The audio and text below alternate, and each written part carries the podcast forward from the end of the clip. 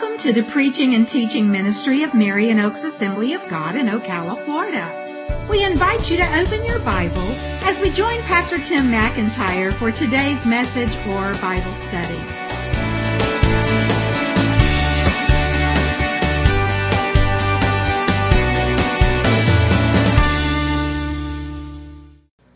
Tonight we continue our series, our Bible study series on the life of Peter, subtitled From Fisherman to Follower of Jesus. This is the third study, and if you've missed either of the first two, you can go and listen to it online, and that's available there. But tonight the lesson title is Walking on Water. How many of you have ever walked on water? Sure would like to, right? Yeah, maybe not physically, but you know what? If you've been walking with Jesus, you've probably walked on some water. At least the way we're going to see the principles in our passage tonight. You know, when you hear the phrase, the storms of life, what do you think of? Do you think of rain? Hail?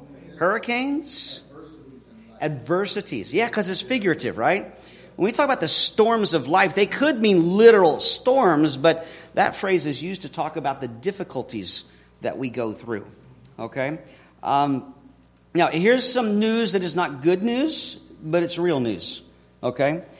You're probably either in a storm, have just come out of a storm, or you're heading into a storm. Isn't that the way life is? I'm glad that God gives us calm and peaceful moments between the storms but as long as we live in this world, we're going to go through difficulty, and we're going to talk more about that in a little bit. So, like I said, we're, the title of the lesson is Walking on Water, a story from Peter's life that probably all of you are familiar with. Um, when the disciples are in the boat in the storm, Jesus comes walking, and, and Peter says, Let me join you. And John, uh, Jesus says, Come right ahead. So, the background to our story, just so you know, John the Baptist, which is the person that God used to prepare the way for Jesus. He also happened to be related to Jesus, probably a cousin or something like that. Very, very close, and obviously doing God's work. Well, he has just been put to death uh, shortly before our story tonight. Um, Jesus uh, is wanting to get away for a while with his disciples. The disciples have just come back from a time when Jesus sent them out without him to minister, and he gave them power to heal people and cast out demons and told them to proclaim the kingdom of God's coming, and they did that. So they're back and they're tired. They need a vacation. Okay? Because crowds are all coming around. All right? And so they get in a boat to cross the Sea of Galilee, and they get to the other side, and lo and behold, the people have followed them. Not by walking on the water. That's not the walking on the water we're talking about. But the Sea of Galilee is a decent size, but it's small enough that people on the shore could see where they were going. And so they walked around. I mean, it's probably four, five, six miles they went. You know, they walked around the edge, and as they did, they gathered more people to join them. So by the time Jesus and the disciples get to the vacation condo, not literally, but they get, here's probably 10, 15,000 people waiting for Jesus. I'm sure the disciples said, uh, let's go find another place. Jesus says, no. In fact, the story tells us that Jesus saw them as harassed and helpless like sheep without a shepherd, and he had compassion on them. So they got out of the boat, and that's the day he spent all day teaching them after being exhausted. And then they fed them, and that's where they had the 5,000, you know, men plus the women and children. That's where I get the 10 to 12,000 people. And the crowd are so excited they say, let's make Jesus king. And this is exactly what Jesus doesn't want to have happen. And so he immediately tells his disciples to get in the boat, head across the lake, tells the crowd to go home, and he goes up into the mountains to pray and hides himself away. So he spends most of the night praying. So that's the background of our text. Let's take a look at the story in Matthew 14, starting in verse 22. Right after he fed everybody, they're all like, let's make Jesus king.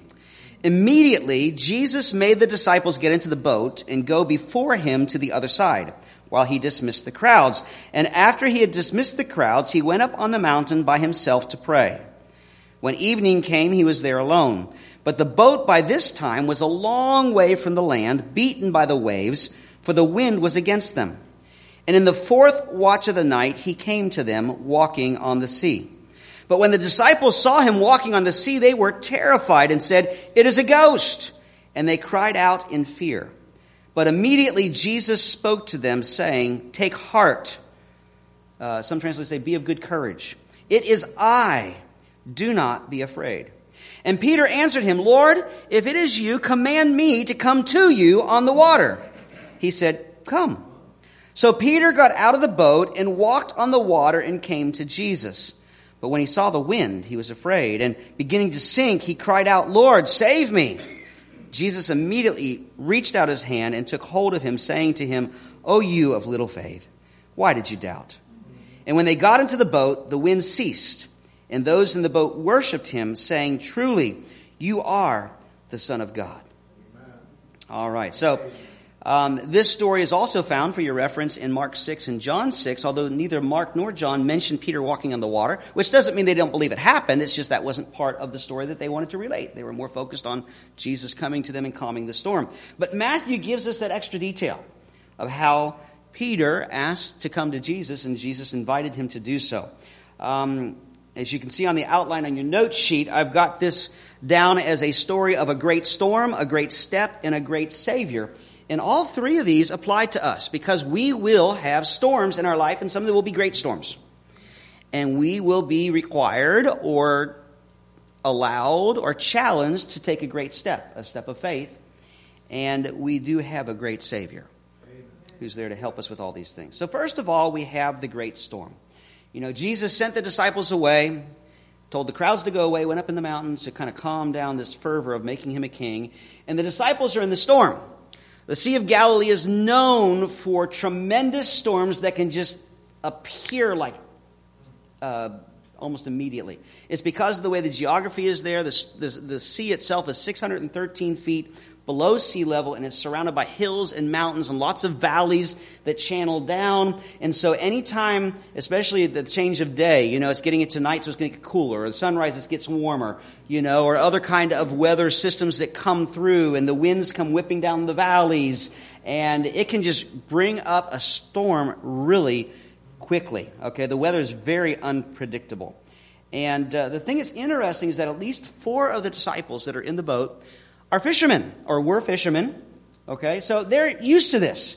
It's not a problem for them to be out on the lake at night. They're used to fishing at night. They've been in storms before, so probably at the beginning it wasn't that big a deal, other than the fact that it was just a real pain. Uh, that says they couldn't use their sails. They had to row. Uh, they only had to go about four, five, six miles to get the other side of the lake, but it says it took them most of the night just to go a couple miles. Okay, because they're rowing against the waves and everything. And the storm's getting worse and worse and worse. They've probably been rowing for six to ten hours, have only gone like halfway. All right? Now, this is a picture of how life is sometimes, right? It's very unpredictable. Uh, I'm sure you've experienced just going through life and you've hit one of those peaceful times, everything's kind of smooth sailing, and boom, something comes out of nowhere. Totally unpredictable. And even sometimes in that storm, you're doing everything you can to make some progress, to get out, to solve the problem, to do this, and it seems like you're just not making any progress at all. All right? The first thing I have on your note sheet under uh, that first point is storms are a part of every life. Okay? It isn't storms are the part of most lives, some lives, but storms are a part of every life. I don't think we have anybody that disagrees with that. Any of you ever gone through a good long period of your life where you didn't have any storms, no problems, no difficulties? Okay, I didn't think so. What are some of the storms that we experience in our lives?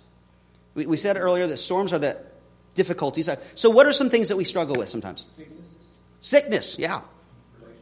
Relationships. Relationships. Yep. What'd you say? Death in the family. Loss. Any kind of loss, but especially loss of loved ones. Yeah. Finances. Yeah. What else? You know, actually, you could name probably any category in life. and there can be good and there can be problems, right?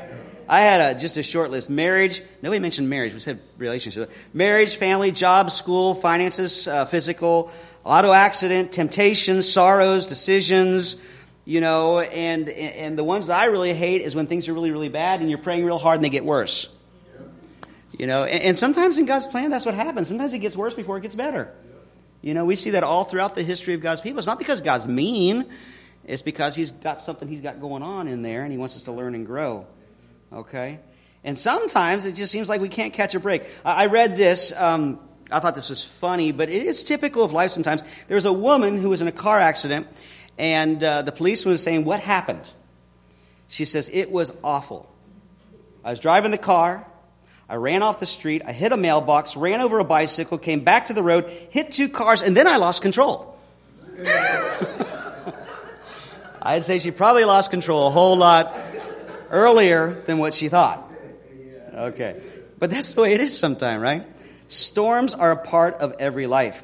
Uh, the second thing on your note sheet there is this letter B. Jesus never promised an easy life. In fact, he promised just the opposite. I've said this many times. We love to claim the promises of God, love to claim the promises of Jesus, and we should if they're applicable to us. That's part of what God has given us. But He's given some promises we don't want to claim. Jesus said in John 16 33, In the world you will have tribulation. He says, I promise. But take heart, I have overcome the world. Now, Think about this. Jesus is on earth. These disciples have the privilege of traveling with him. They don't know for sure exactly who he is, even at this point, but they're having a growing awareness of who he is, that he, you know, they've thought and believed that he's the Messiah, this promised one of God. Eventually they're going to realize he is God himself, and they're seeing bits and pieces and hints of it, and, and they're constantly being amazed. But why didn't Jesus exempt his disciples from storms? I mean, here's Jesus, God in the flesh, doing God's work. But yet we see most of the time when they're getting into a boat, they're going to face a storm. It makes you, you know, like when you're watching a movie, it's like they're getting into a boat, you want to say, don't get in a boat! you know what's going to happen, you know? And they're having other problems. Why didn't Jesus exempt his disciples from storms? Both literally and uh, uh, figuratively. Okay, it was part of the process of him training them and bringing them to maturity. Yeah, Joan? Help them to grow in their faith. You know, he told Peter at the end of story, Oh, you have little faith. And, and that's, a, that's actually a phrase we recognize, right? Because there's several times in Scripture where, because of the way the disciples responded or whatever, Jesus said, Oh, you have little faith. Or why didn't you have more faith?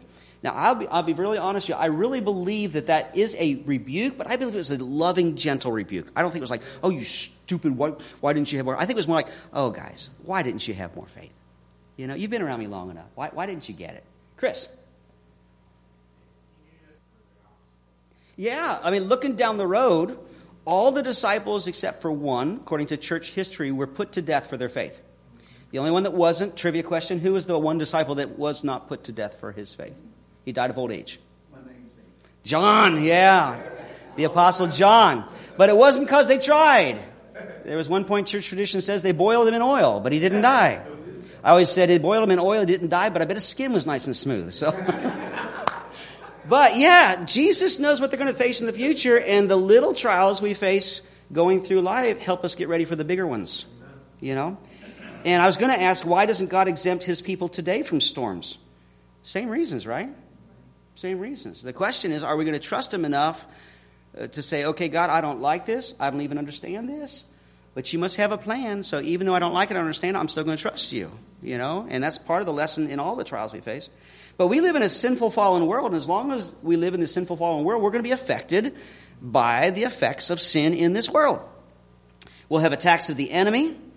There'll be times we did absolutely nothing wrong, but other people will make mistakes, or because of their sins, we're going to suffer because of that. I mean, isn't that true? We suffer because of other people's actions. Um, but to be honest with you, there are times that we make mistakes and we sin. And so we're going to suffer because of that too. You know, there's a, a, a, question that people love to ask why do bad things happen to good people? And that's a good question. It's a good study. We've studied that before. We'll probably study it again sometime. But I heard about one theologian that was asked that one time, why do bad things happen to good people? He says, well, you know, I really don't know. I haven't met any good people yet. And the point wasn't that he didn't know any people that were, quote, good, but, you know, nobody is truly good. You know, we all have our issues, we all have our sins and our temptations, we all bring problems on ourselves. Um, so, before we move on to the second point, I just want to say if you're in a storm today, and chances are if we said, raise your hand if you got a storm going on in your life, there'd be a good group, right? Just want to tell you that Jesus is there in the storm. You know, we're going to see that in just a moment. The disciples didn't think he was anywhere around, but he was. And Jesus always says the same thing take courage, it is I, don't be afraid. All right, so we have a great storm that leads us to a great step. A great step. So, disciples out there struggling to get the boat across the lake. And so Jesus is done praying. He sees them in distress. You look at the other accounts, it says that he saw them far off. So he goes walking across the water. Now, I, I find it so funny that, um, you know, I have no problem believing, you know, Jesus did miracles. Jesus is God. He can walk on the water.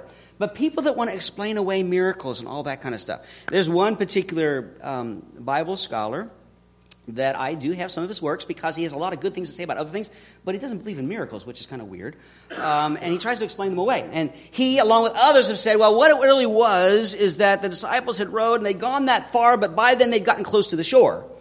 And so Jesus was actually walking along the edge of the shore and he's kind of up. He saw them, so he went down to the shore and they weren't that far away. And so he was there to encourage them, say, I'm here, I'm here to help you. And I'm thinking, okay, if that's true, then why is it when Peter got out of the boat, he's sinking in fear he's going to drown in six inches of water or whatever it was, you know? So, anyway, but the thing is, so Jesus is walking on the water, and they think it's his ghost. Because, I mean, that's the only logical thing they can think of of why they see this image of Jesus on top of the water, because people don't do that, right? And so Jesus says what he says, you know, um, take heart, it's I, don't be afraid. And Peter says, Lord, if it's really you, command me to come on the water. I never have understood that. It's like, well, if it's not really him and it's a demonic thing, he's going to say, come on. it's like, you know, so, but anyway, but that's Peter, right? I mean, Peter does things and then thinks about it later. He says things and then thinks about it later. But why do you think Peter said that? Why did he make that request? I mean, it doesn't say in Scripture. We're just speculating. But why do you think he said that? Yeah. He, he, he, I think he just wanted to be part of it. It's like, hey, cool. Can I do this? You know? Yeah. Yeah. You know, but the big question is why did Jesus tell him to go ahead and come? Why do you think Jesus said, yeah, come on? Instead of just saying, I'll just wait there, I'm coming. Test his faith. Test his faith. It was a learning opportunity, right? Yeah. Yeah. It was, it was a time to test it and to stretch it and to learn and to grow. And you know, as we've said before, you know, sometimes people get down on Peter like, yeah, he got out of the boat and he sunk. He was the only disciple that got out of the boat. You know, and yeah, he denied Jesus at the fire, but he and John were the only disciples that followed Jesus to the courtyard of the high priest. You know, John's the one that got them in. We don't know what John did in this. He anyway, he knew people in the household. But but you know, at least Peter had the, the old fashioned word gumption, you know, to do something. And so anyway, uh, Jesus said, Come on. Um, and he did sink, but he had the courage to get out of the boat. And one thing we know about Peter, Peter made mistakes. But he wholeheartedly followed Jesus. And he made mistakes as he was going forward full blast.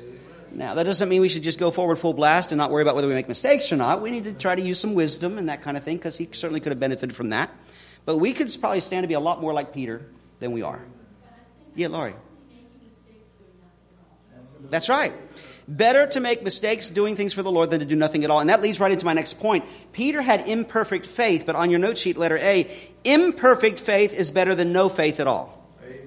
Now, that's not about faith, but what Laurie was saying is true too. Doing something for Jesus and sometimes getting it wrong or not quite getting it right is better than not doing anything at all.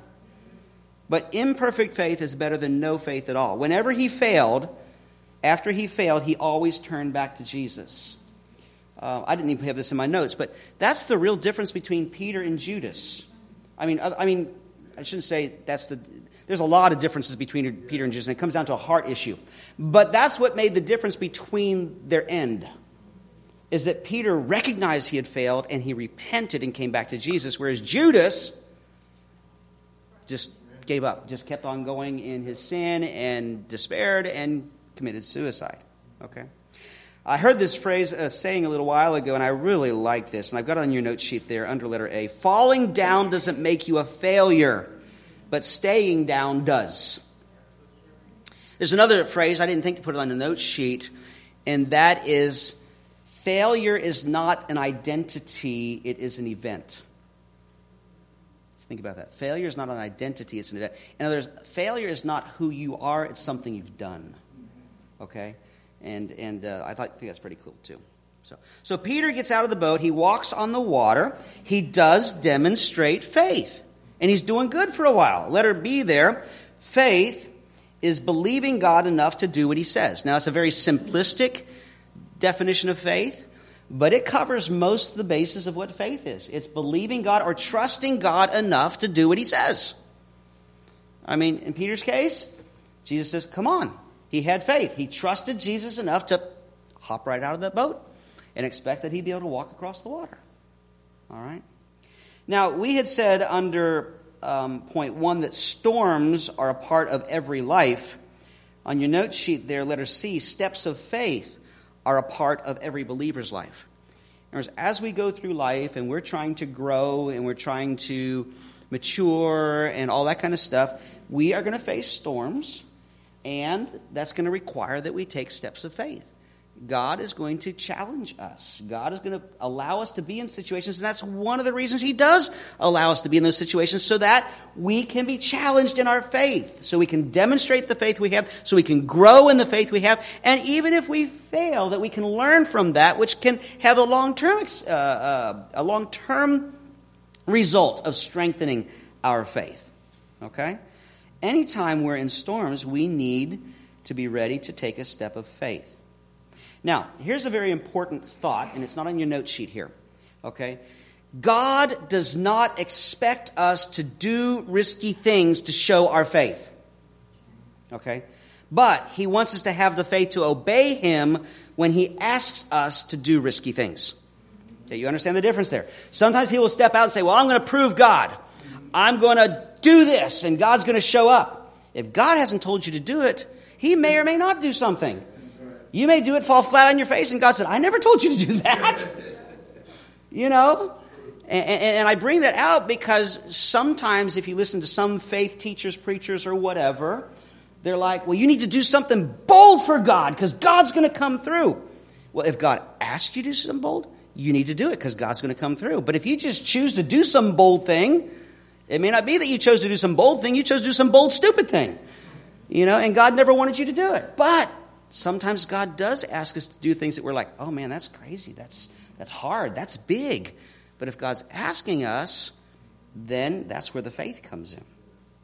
I'll be honest with you, just trying to live everyday life in obedience to God is going to bring enough storms. You don't need to create new ones. Right? It's going to bring enough problems. You don't need to invent some. Because just going through life is going to do that and give us plenty of opportunities to exercise our faith. So before we go on, I just want to ask you as, you, as we're talking about what has the Lord been challenging with you? Challenging you with. Okay? Because the other part of it, there may be some things in your life that God's been challenging you and you've been staying in the boat. He says, Oh, get out of the boat. I know it's scary. I know it seems impossible. I know it seems difficult and you really don't want to do it. You're comfortable. What areas in which He's been asking you to get out of the boat? Because that's part of how this lesson should apply to us. It could be in sharing your faith. Maybe there's somebody God's laid on your heart, and He says, I want you to start talking to Him about Jesus. When the door opens, tackle, you know, take a step. Say, I don't know, I'm afraid. It could be job related, it could be in your marriage, something else. Now, Peter started out well.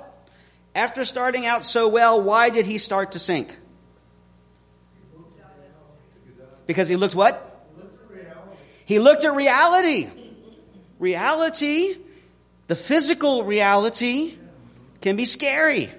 He lost sight of the spiritual reality and saw the physical reality. What other responses do you have? Joan. He looked at his own ability to walk on water and didn't focus on Jesus' ability to help him walk on water, to, to fill out a little bit what you said there. Yeah, Chris. He looked at the Weather Channel and said there's a hurricane. Okay. I don't know that they have hurricanes in the Sea of Galilee, but they say the storms are pretty bad. Yeah. You know, he looked at his circumstances instead of Jesus. He took his eyes off of Jesus, right? Uh, that just so speaks to me. When we take our eyes off Jesus, we focus more on the circumstances on Jesus, that's where we're going to have trouble. It mentions specifically, it says, he saw the wind. Okay? Got out of the boat, walked on water, but when he saw the wind, I don't think it was just the wind, but it mentions that the wind, the waves, all these things. Okay? Now, here's the thing. He didn't deny the circumstances. There was a real storm. But there was a real Jesus, too. Again, there's some kind of wacky faith teaching that tells you you need to deny the negative stuff in your life. You know, no. God never tells us to lie. You know what I'm saying? But God is with us in the midst of things, and we can, we can very easily say, hey, I've got a storm in my life. I got a physical situation, I got a problem with finance, I got an issue in my marriage, my kids, whatever. But you know what? God's in control, God's in charge. I'm going to ask Him what to do. I'm going to do what I need to do and ask Him to intervene, and He can come through. Yeah. Letter D is just kind of a follow up on that. We start to sink when we focus on our circumstances rather than Jesus. We start to sink when we focus on our circumstances rather than Jesus. I mean, how many times has God spoken to us? We stepped out in faith, but then circumstances caused us to hesitate. You know? I keep thinking back to the Israelites leaving Egypt. God did all the miracles and all that kind of stuff. Then they get to the Red Sea. It's like, what are we going to do? And then God delivers again. They get across, and then they don't have water. What are we going to do? And then God gives them water. You know, every time they're turning around and there's a difficulty, they complain and they don't remember what God already did. Aren't you glad we never do that? Ha, right. How many times, you know, we look back on our lives and say, how many of you can make a list of phenomenal things God has done for you? Probably most of us could if we've known the Lord for any length of time. How many times do you find yourself still wondering what's going to happen and doubting and maybe even complaining a little bit? We do it too. Yeah. Did you have your hand up a minute ago, Tim? Go ahead. Yeah. Sometimes God allows us to be stopped because we're headed the wrong direction, we're not doing it right, or whatever. So, yeah. All right. All right. So, what's the solution when we begin to sink? What did Peter do? He called out to Jesus. He turned back to Jesus, right? That's exactly what we got to do. We got to get our focus back. Um, here's the thing Peter returned to Jesus, not the boat. Think about that. He didn't turn back and try to get back to the boat. He turned to Jesus. And that leads to the letter E on your note sheet there. When you sink, turn back to Jesus, not your, quote, boat. Okay? Now, this is another, this is a great example of how long, you know, prayer is prayer, and however long we pray and everything, as long as it's personal, it's meant, and all that's great. But prayers don't have to be long to be effective. Peter said, Lord, save me. Three words. Probably about all the words he could get out before he went under water. Because then it'd been like glub, glub, glub, you know. I like a description of this prayer. It's spontaneous, simple, but sufficient. All right. Again, when Jesus said um, to him, Oh, you have little faith, why did you doubt? Um, we can't read the tone in the scripture, but I really believe that it was, it was a gentle, loving, it was a rebuke, but a gentle, loving rebuke um, he didn't say, "You idiot! How could you be so stupid to do such a thing?" But you know, why? Why? You know, basically, like you had it, man. You had it. Why didn't you just keep with it? Just, just a little bit more faith. You know, why, why so little? So, anyway, um, whatever we struggle with, no matter how much wind, how big the storm, how afraid we become, how deep we're sinking, if we return to Jesus, He will rescue us. And so that brings us to the third point. We got the great storm, a great step, and now a great Savior. Okay? And this really is the focus of the story. It's not so much about Peter and he stepped out and he sank, but, but Jesus. Okay? The whole focus of this story in our life, we need to look to Jesus. And the storms of life can do one of two things. They can help us get our focus off of Jesus because we're so focused on the storm. Or if we allow them, they can help us to focus more on Jesus and we can grow. All the things that God wants to use the storm for, we can grow in faith. We can grow in maturity. Um, we have a great Savior who can calm great storms. When it was all said and done, in verse 33, it says, Those in the boat worshiped him, saying, Truly, you are the Son of God. This, uh, and the, there was another miracle that it's so easy to over, pass over, and that is as soon as Jesus and Peter got back to the boat, boom, the storm's gone which has happened more than once. You know, the other great storm on the boat when, or on the sea when Jesus is asleep in the boat, and the disciples think they're going to die because without Jesus they would have. But they call out, "Don't you care, God?" And he says, "Oh, you live little faith." And he just spoke, and the storm was just boom. You know, I don't think it just kind of gradually eased off. The way it's worded, it just says the storm was done. That'd be amazing, you know, to have this tremendous storm, and then Jesus speaks, and boom, there's there's the sun, you know. and uh, that happened this night too. And so the disciples are like they said they worshipped him. I mean, this is one of the one of the major steps to them realizing this is not just some phenomenal man, this anointed man by God, just not just the Messiah. They, you know, worship was reserved for God, so they're starting to to feel that way. So, anyway, couple of thoughts, two thoughts um, that go together. I know it looks kind of strange on your outline. There's two bullet points, and then you have an A, B, C, whatever. But the two bullet, po- bullet points is this Jesus has the solution for our storms of life. Whatever we face, Jesus has got the solution. Jesus has the solution for our storms of life. And the second part is that Jesus gives support for our steps of faith. We've talked about storms of life, steps of faith. Jesus is there for both. He's got the solution for the storms, and he's got support for the steps. Okay? Now, here's some really important thoughts about Jesus and our storms and our steps that are true of this story, but they're true of our lives too. Okay? Letter A Jesus is not far, as far away as he seems. The disciples are in the boat. They've spent six to nine hours trying to row to the other side of the lake. They've only gone a couple of miles. They're only about halfway across. Where do they think Jesus is? Where do you think they thought Jesus was? While they're out in the middle of the boat, back where they left him, right? Yeah. But where was he? They knew he couldn't swim that fast. But where was he? He was right there with them. And how many times are we in the midst of circumstances like, God, where are you at? And it feels that way. So I, I can't sense God's presence. I can't sense His power. He's forgotten me. He's, he's busy counting the hairs on somebody else's head. That's why he can't give me his attention. You know, counting the. And, I don't know. But He's there. He is there. That may be something that some of you tonight or somebody listening to the recording later, that's what you mainly need to hear. God is there. Whether you feel him or not, whether you sense him or not, he is there. Jesus is there. Okay? So, anyway, it's a refrain that we see all through Scripture. The Lord was with so and so. You know, going from the beginning, it says over and over the Lord was with Joseph. And where was Joseph? Sold into slavery, falsely accused of rape, in prison, supposed to be helped, and it was two years later before the guy forgot, remembered to help him. But it kept saying over and over again, the Lord was with Joseph, even in the midst of all that. Um, it says the Lord was with Joshua. Great leader, faced overwhelming challenges, but the Lord was with him. Uh, it's mentioned specifically the Lord was with David.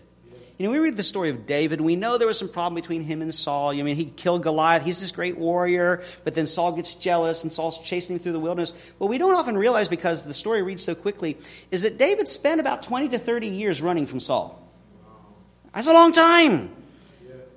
And he was just waiting on God. He had two opportunities to kill Saul, and he had already been anointed king, and he says, Nope, God's going to take care of it. Okay? And it said the Lord was with David. Um, it also mentions specifically the Lord was with Shadrach, Meshach, and Abednego. I can't remember if it mentions it specifically, but it's quite obvious the Lord was with Daniel too, in the lion's den. All these tremendously difficult circumstances, and the Lord was with them. And the same thing is true for us. The Lord is with us. You know, at work, at home, at school, wherever we are, He is with us. Let her be there. Jesus is always on time. Now, it's His time, not ours, because our time is like yesterday. you know, Lord, I'd like you to intervene in the situation I'm facing today yesterday so I don't even have to face it today. You know, and if not yesterday, then right now. But Jesus is always on time. He's never late. It says it was the fourth watch of the night, which is about 3 to 6 o'clock in the morning. The disciples had set out the night before, and um, like I said, six to nine hours they've been going through this. You know, but Jesus was on time. Uh, I like that saying, it's always darkest before the dawn. Just don't give up. You know, I think of the story of Lazarus. the story of Lazarus is a great illustration of how it looks like Jesus was not only late, but he was like way late. I mean, Lazarus had already been dead for four days when he finally showed up. But that's okay because that doesn't slow Jesus down. You know? Yeah. I like this statement. It says, if you're at the end of your rope, tie a knot and hold on.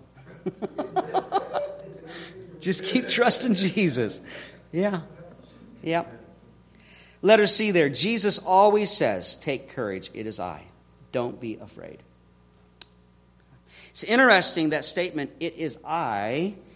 In the Greek, it literally is I am. And a lot of Bible scholars believe that Jesus said it that way specifically to tie back to God's revelation of himself in Exodus to Moses, that he is the I am. And when God reveals himself that way in Exodus, the, the impact of that, the, the meaning of that is I am who I am. I will be who I will be. I will be what you need. I will, you know, I, am I'm, I'm all that you need, okay? And um, I think that that's one of the things that Jesus is communicating too. I will be, I am all that you need me to be. And, um, you know, it's interesting, he said this before he calmed the storm. All right? Letter D there Jesus will lift us up and help us walk on the water. You know, I started out by saying, How many of you ever walked on water? And he said, I'd like to try, I'd like to. You know, um, the thing is, we haven't physically, probably not likely to physically in this life anyway. Maybe God will let us do it in, in heaven. I don't know. But we have all had the opportunity to walk on the water, spiritually speaking, and Jesus will lift us up and help us walk on the water if we look to Him. So the key is the last thing on your note sheet is look to Jesus. We need to look to Jesus. We need to look for Jesus in the storms, but we don't need to wait for a storm to look for Jesus. Unfortunately, sometimes people do that. Only turn to God when there's a problem. No. Walk with Him every day. Look to Him every day. It'll make the storms a whole lot easier. Okay? Keep your eyes on Jesus when you're walking on the water and turn your eyes back to Jesus when you begin to sink. I want to wrap this up by reading something to you. Um, when I got ready to teach this sermons, this Bible study series, I did a search um, in the library uh, digitally um, uh, for books on Simon Peter. Didn't have a lot of books on Simon Peter. That's okay, I've got a lot of resources. But they did have one book um, called The Fisherman by a pastor, I think he is. His name's Larry Huntsperger. But it's actually not a sermon, Bible study, commentary type book. It's actually a novel he wrote, taking only the facts about Jesus' uh, Jesus's interactions with Peter and telling the story from the perspective of Peter. Okay? It'd be as if Peter sat down and wrote a gospel. All right? But there aren't any facts in there that aren't already in the Gospels. Okay? But anyway, um, so I checked it out of the library, and I've checked it out again because I've had it for a couple of weeks. And um, there's some, if you like reading fiction and stuff, you might want to see if you can get a hold of that. Um, you can't get it the same place I did because it came from the Cincinnati library. I got it digitally. Uh, I got a library card from Cincinnati. But anyway, um, I want to read to you uh, part of just a couple paragraphs out of the chapter where Peter's talking about walking on the water, and it's really descriptive and powerful and talking about all the things he went through. But this is at the end, talking about what he learned from it, okay? And this is what it says Peter talking. The great gift Jesus gave me that night was not the thrill of accomplishing the impossible. It was not the honor of being the only man other than himself to have ever walked on water. The great gift he gave me was that single question with which the episode ended Why did you doubt? It was this question that Jesus wanted me to ask myself and keep asking until I knew the answer. Why did I doubt? He'd already given me proof of his faithfulness. I was already walking on the water. The storm hadn't intensified. The waves were not increasing in size. My circumstances hadn't changed. And yet, one minute I was walking on the sea, and the next I was being destroyed by it. The twofold answer to the question was obvious. I took my eyes off my master, and I focused instead on where I was coming from and what was going on around me. The illustration of that night has become a lifelong part of my walk with the King. I now know where doubt comes from. I know where fear comes from. It doesn't come from seeing the storm around me, it comes from not seeing who stands beside me. I've certainly not lived a life of flawless faith since that night on the water. In fact, all of my greatest blunders were yet to come. But the principle Jesus gave me through our water walk together is now a solid anchor for my life. When I fear, when I doubt, when I allow my past to define my future and feel the stress and anxiety it brings, whenever I feel myself sinking once again, I know I am not seeing my Lord correctly. Why did I doubt? I doubted because I took my eyes off the only true source of hope and security in this world. I took my eyes off of my Lord Jesus Christ. That really summarizes well the lesson we have. We've got to keep our eyes on Jesus. When we take them off, we've got to get them back on. We need to trust him. Bruce.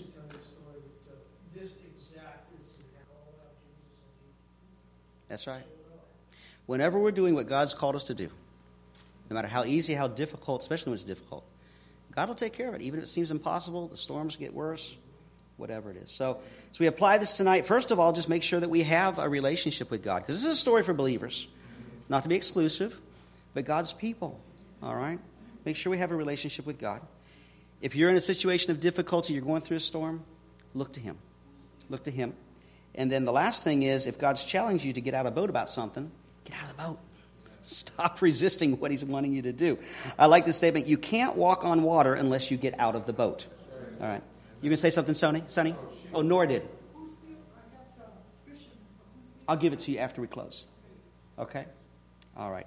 You know what? Let me go ahead and state it again in case somebody's listening to this recording later and say, what was that book again? It is called The Fisherman, and the author is Larry Huntsperger. H U N T S P E R G E R. Like I said, I've got it digitally from the Cincinnati Library, so if you. Huntsperger, H U N T S P E R G E R. Now, they may have it in the library here locally. I don't know. I didn't try looking there. I just try to do everything digitally, so that's what I did. All right? All right, let's pray. Father God, we come to you today thankful, Lord God, for the stories in your word. God, if you had just given us your word with a bunch of instructions and rules and principles, as helpful as that would be, do this, don't do that, it'd be a lot shorter. But Lord, it's great to be able to look at the stories of how you worked through history to bring about salvation, but also how you worked in and through people's lives and, and good examples and bad examples, how we should do things, how we shouldn't do things. And I just pray you'd help us to learn from all of them. And tonight, Lord, we just ask that you'd help us to be people of faith and to grow in our faith. And I thank you that, Lord, when we do things and we don't do it exactly right, you bring forgiveness and you help us. And tonight, Lord, I pray for anybody who's facing any kind of storm that you'd help them in the midst of it, that whatever the purpose is for you allowing the storm, it will be accomplished. That you'd help us to grow, mature, become more faith filled and faithful. And Father, I just pray also, Lord God, that, that um, you would help us, Lord God, to walk in faith in every area of life, Lord God. And Lord, if there's an area of our life where you've been saying, get out of the boat, it's scary, the waves look kind of funky. You don't know what's going to happen, but Lord, there's something you want us to do. Help us to take that step of faith, looking to you. Looking to you. Father, we thank you and we praise you for it in Jesus' name. Amen.